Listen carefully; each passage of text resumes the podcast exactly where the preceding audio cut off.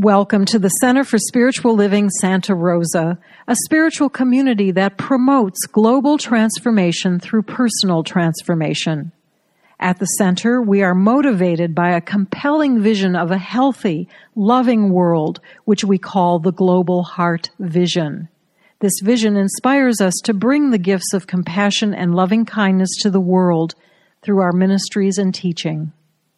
What you are about to hear is a recording of a message delivered at the Center for Spiritual Living Santa Rosa.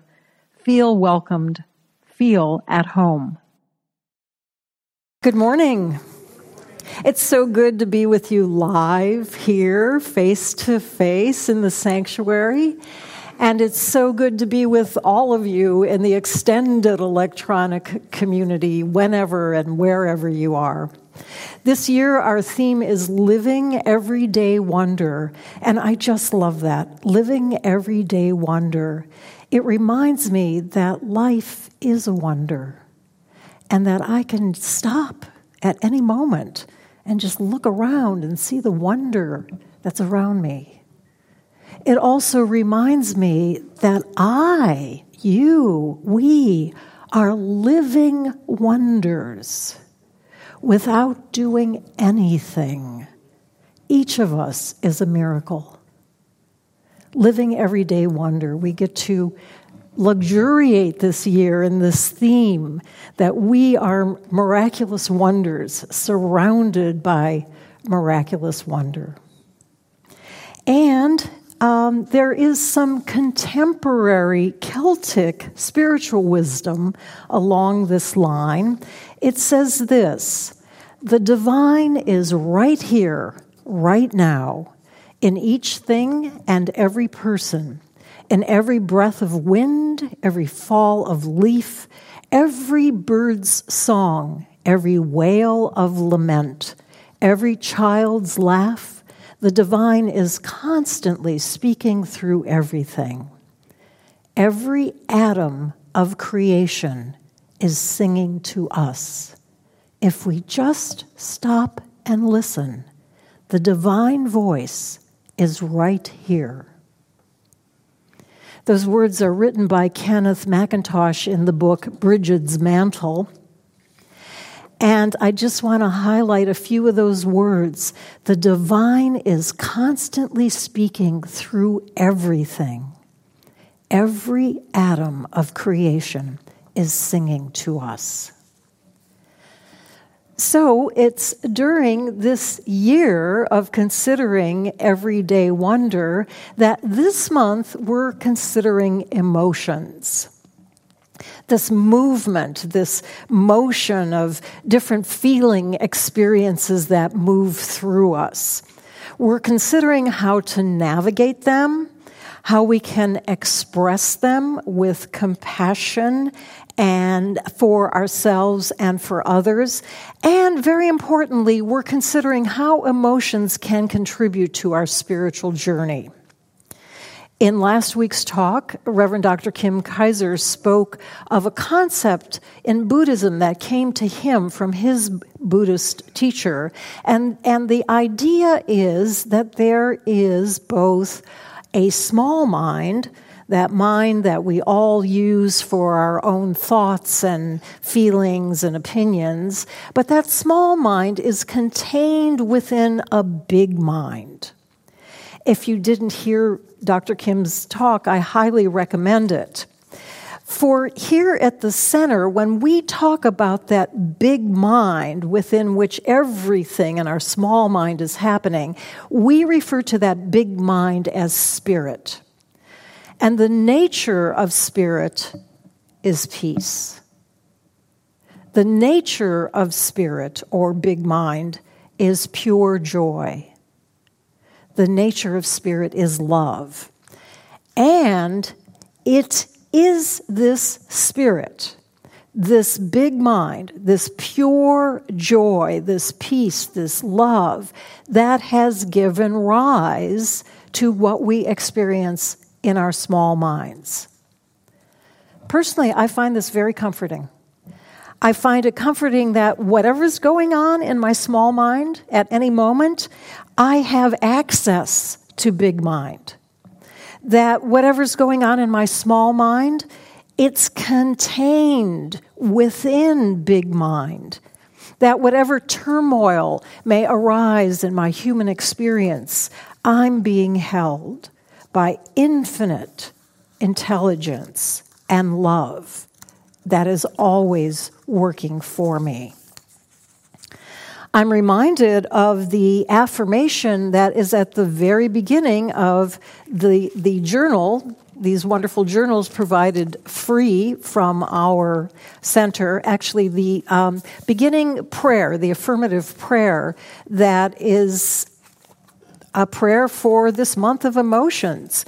And it reads, the Father Mother presence is limitless in its manifestations infinite in variety and expression, this creative intelligence is at once a profound mystery and a warm, responsive presence.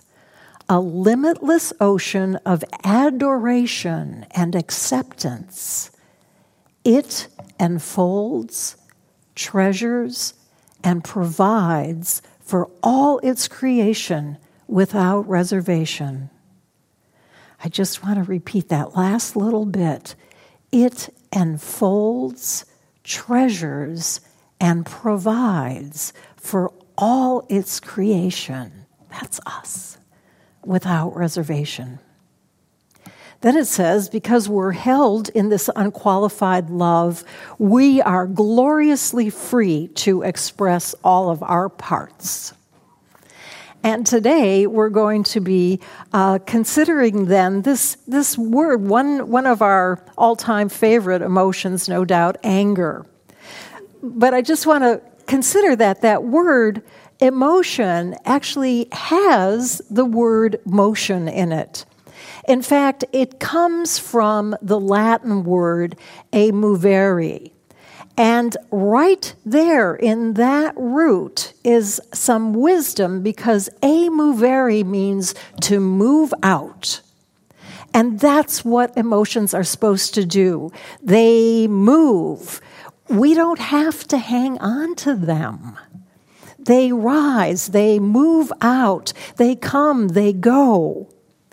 I love in the, the Bible, especially stories about Jesus, they often start and it came to pass.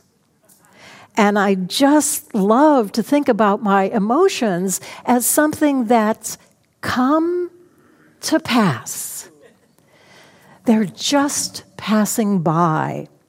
Unless, of course, we get intrigued by them and decide to really get into them and to hang on to them. Or, opposite problem, we ignore them, we deny them, we suppress them.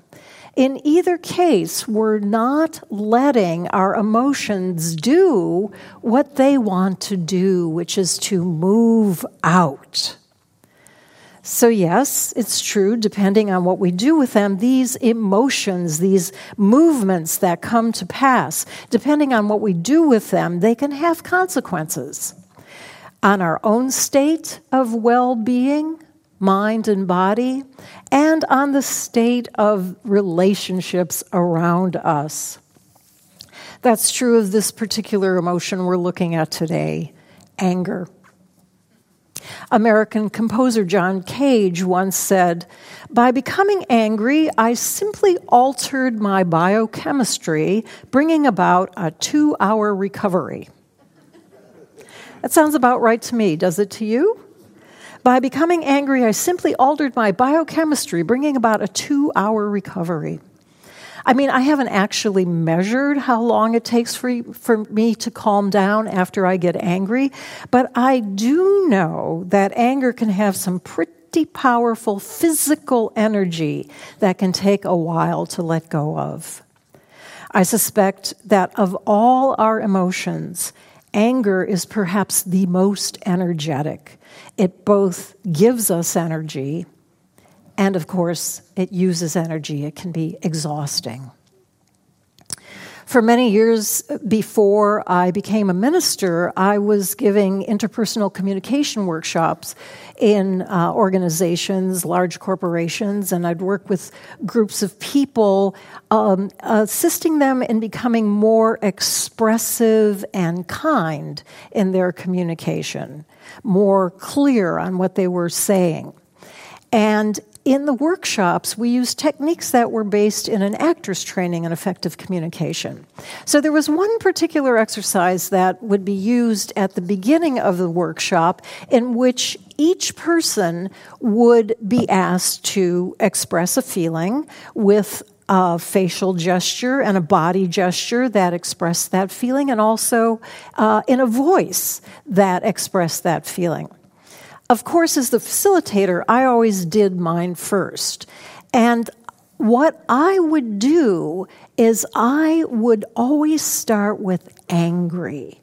I'd give it an angry voice, an angry gesture, an angry face. I'm going to do a more mild version of what I would do in those workshops, but it was something like, as we were all sitting in a circle there, I would go, angry much louder voice.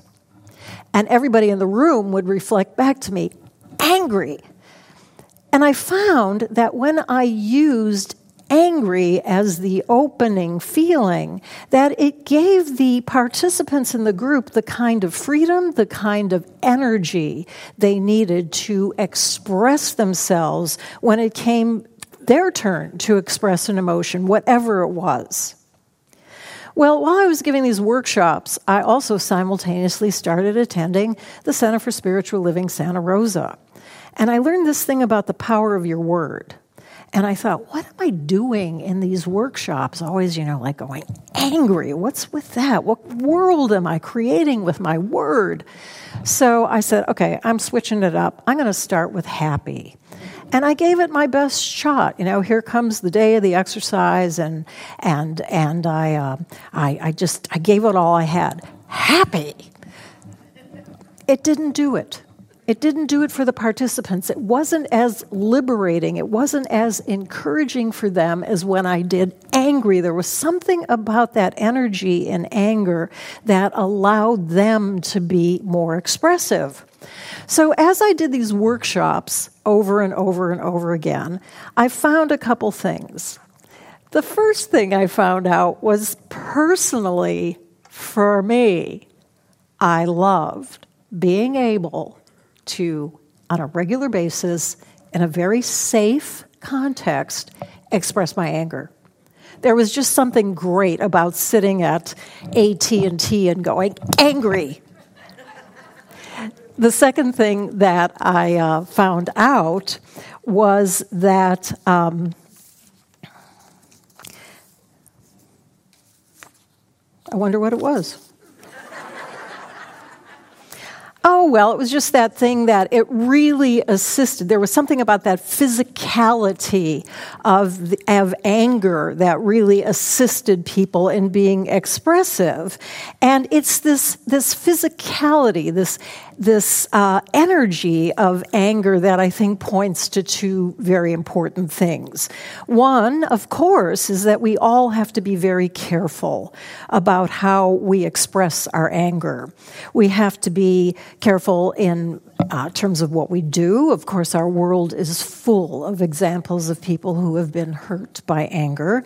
And we also have to be careful about what we say. I suspect all of us have said something in anger which we just wish we hadn't, or sent an email, you know, just very reactively, and thought, darn, why didn't I wait to consider before I sent that email? In fact, it was Ambrose Bierce who said, Speak when you are angry, and you will make the best speech you will ever regret. You know, anger is just one letter away from danger, which is a good reminder to us that um, whenever we're in the presence of anger, either someone else's or our own, it's best to step away and thoughtfully consider what needs to be said here, what needs to be expressed. It's actually a survival technique that Reverend Kim and I use in our marriage if we're talking about something, you know, like the spoon somebody left on the sink, you know, these important things, you know. Anyhow, if we're talking about something and and the energy just starts to get too heated, one of us will walk away and say, "I'll talk to you later." Now, admittedly, the first time this happened, it was kind of scary, but it actually has become a technique we can use to cool off and then come back to the conversation later when there is, to use a phrase, more light, less heat. Um, there's a story about a man who died and he shows up at the pearly gates and st peter says okay i'd like to uh, first of all welcome to heaven. You may be able to stay here. And i'd just like to, to, to get a sense of the goodness of the person that you were as you were uh, leading your life. Is there a particular story you can tell me about a time when you acted with courage and compassion? And the man thought and he said well yes there was this time that I, I was coming along and I was passing a parking lot and I saw some bikers who were harassing an old man. And I felt so angry that I, I walked over and I just kicked over their bikes. And St. Peter said, Oh, that's really good. When did this happen? And the man said, About two minutes ago. The story, of course, you know, underscores that point. How can we safely and constructively express our anger? You probably recognize the title of the book, What's in the Way is the Way. We've looked at it earlier this year. Mary O'Malley, it's a really valuable book in terms oops, in terms of reminding us of our innate spiritual nature and how to connect to it. In this book, Mary O'Malley says that uh, she points out that we get angry for one of two reasons. Either something is happening that we don't want, or we want something and it's not happening. Can you identify in terms of what makes you angry? Something's happening that you don't want, like somebody's doing something, or something isn't happening that we want, like sitting at that red light, wanting it to turn green. Please turn, turn green, turn green. So, again, remembering our Celtic wisdom, the divine is constantly speaking to us.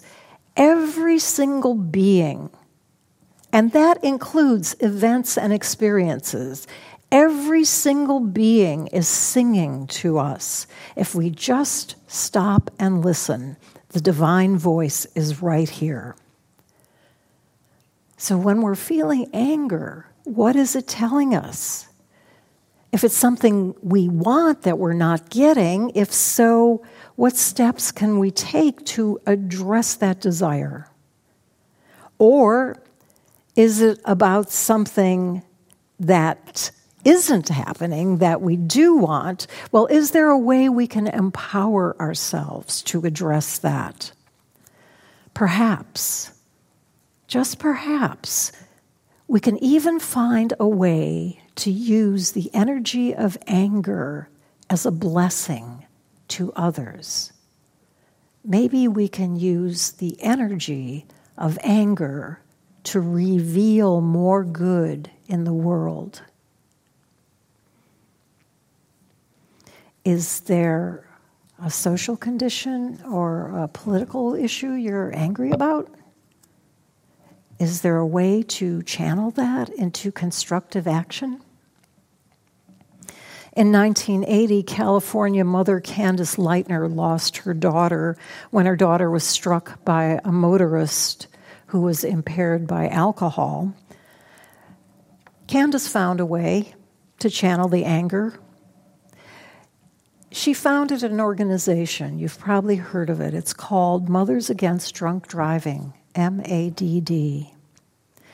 Thanks to their work in promoting safe driving legislation, today the number of people killed by drunk driving has been cut in half. With an estimated saving of individual lives, 370,000. What is our anger trying to tell us, and what constructive thing can we do with it? I'm remembering these beloved words uh, from a, the poem by 13th century Sufi mystic Rumi. This being human is a guest house. Every day, a new arrival, a joy, a depression, a meanness. Some momentary awareness comes as an unexpected visitor. Welcome and entertain them all, even if they are a crowd of sorrows who violently sweep the house empty of its furniture. Still, treat each guest honorably he may be clearing out for some new delight. Be grateful for whatever comes because each has been sent as a guide from beyond. Each has been sent as a guide from beyond.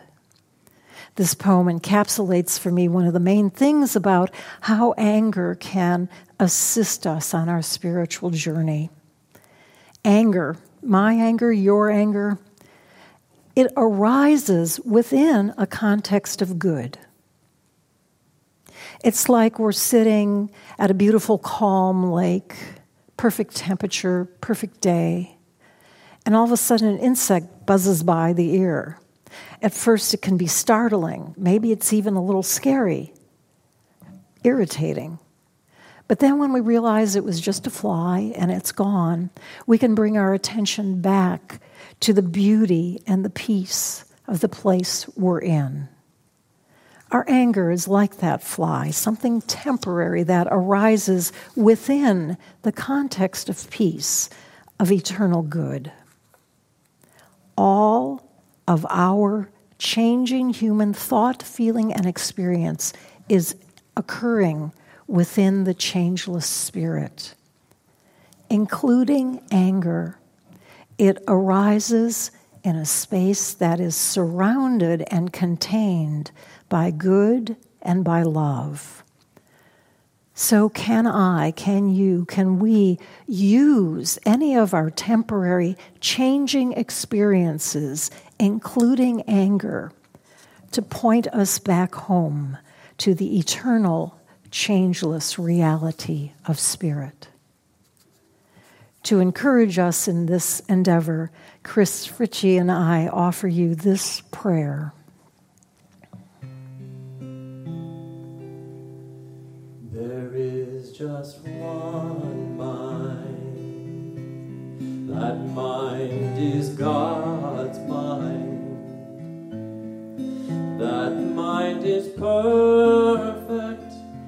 mind is my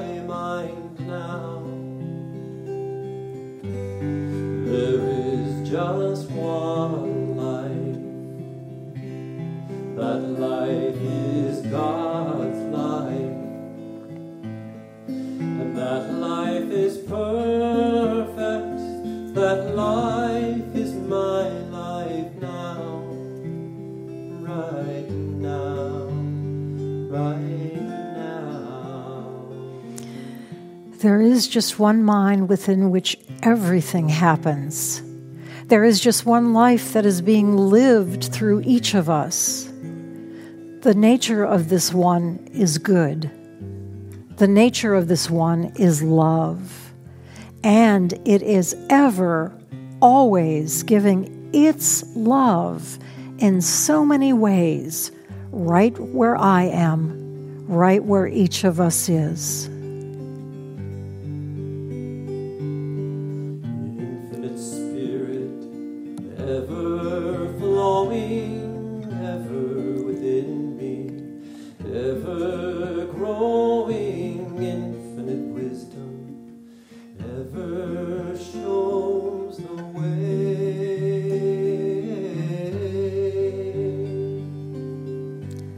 And so I accept for each of us an ever increasing awareness of the love of Spirit that supports us, an ongoing listening to the voice of Spirit that informs us, and the ever expanding ability to follow the guidance of Spirit, always, always leading us to greater good.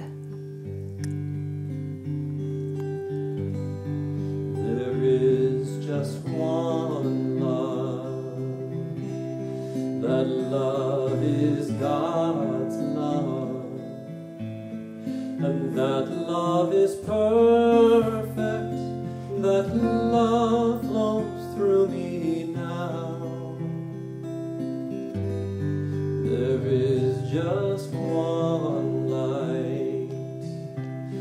That light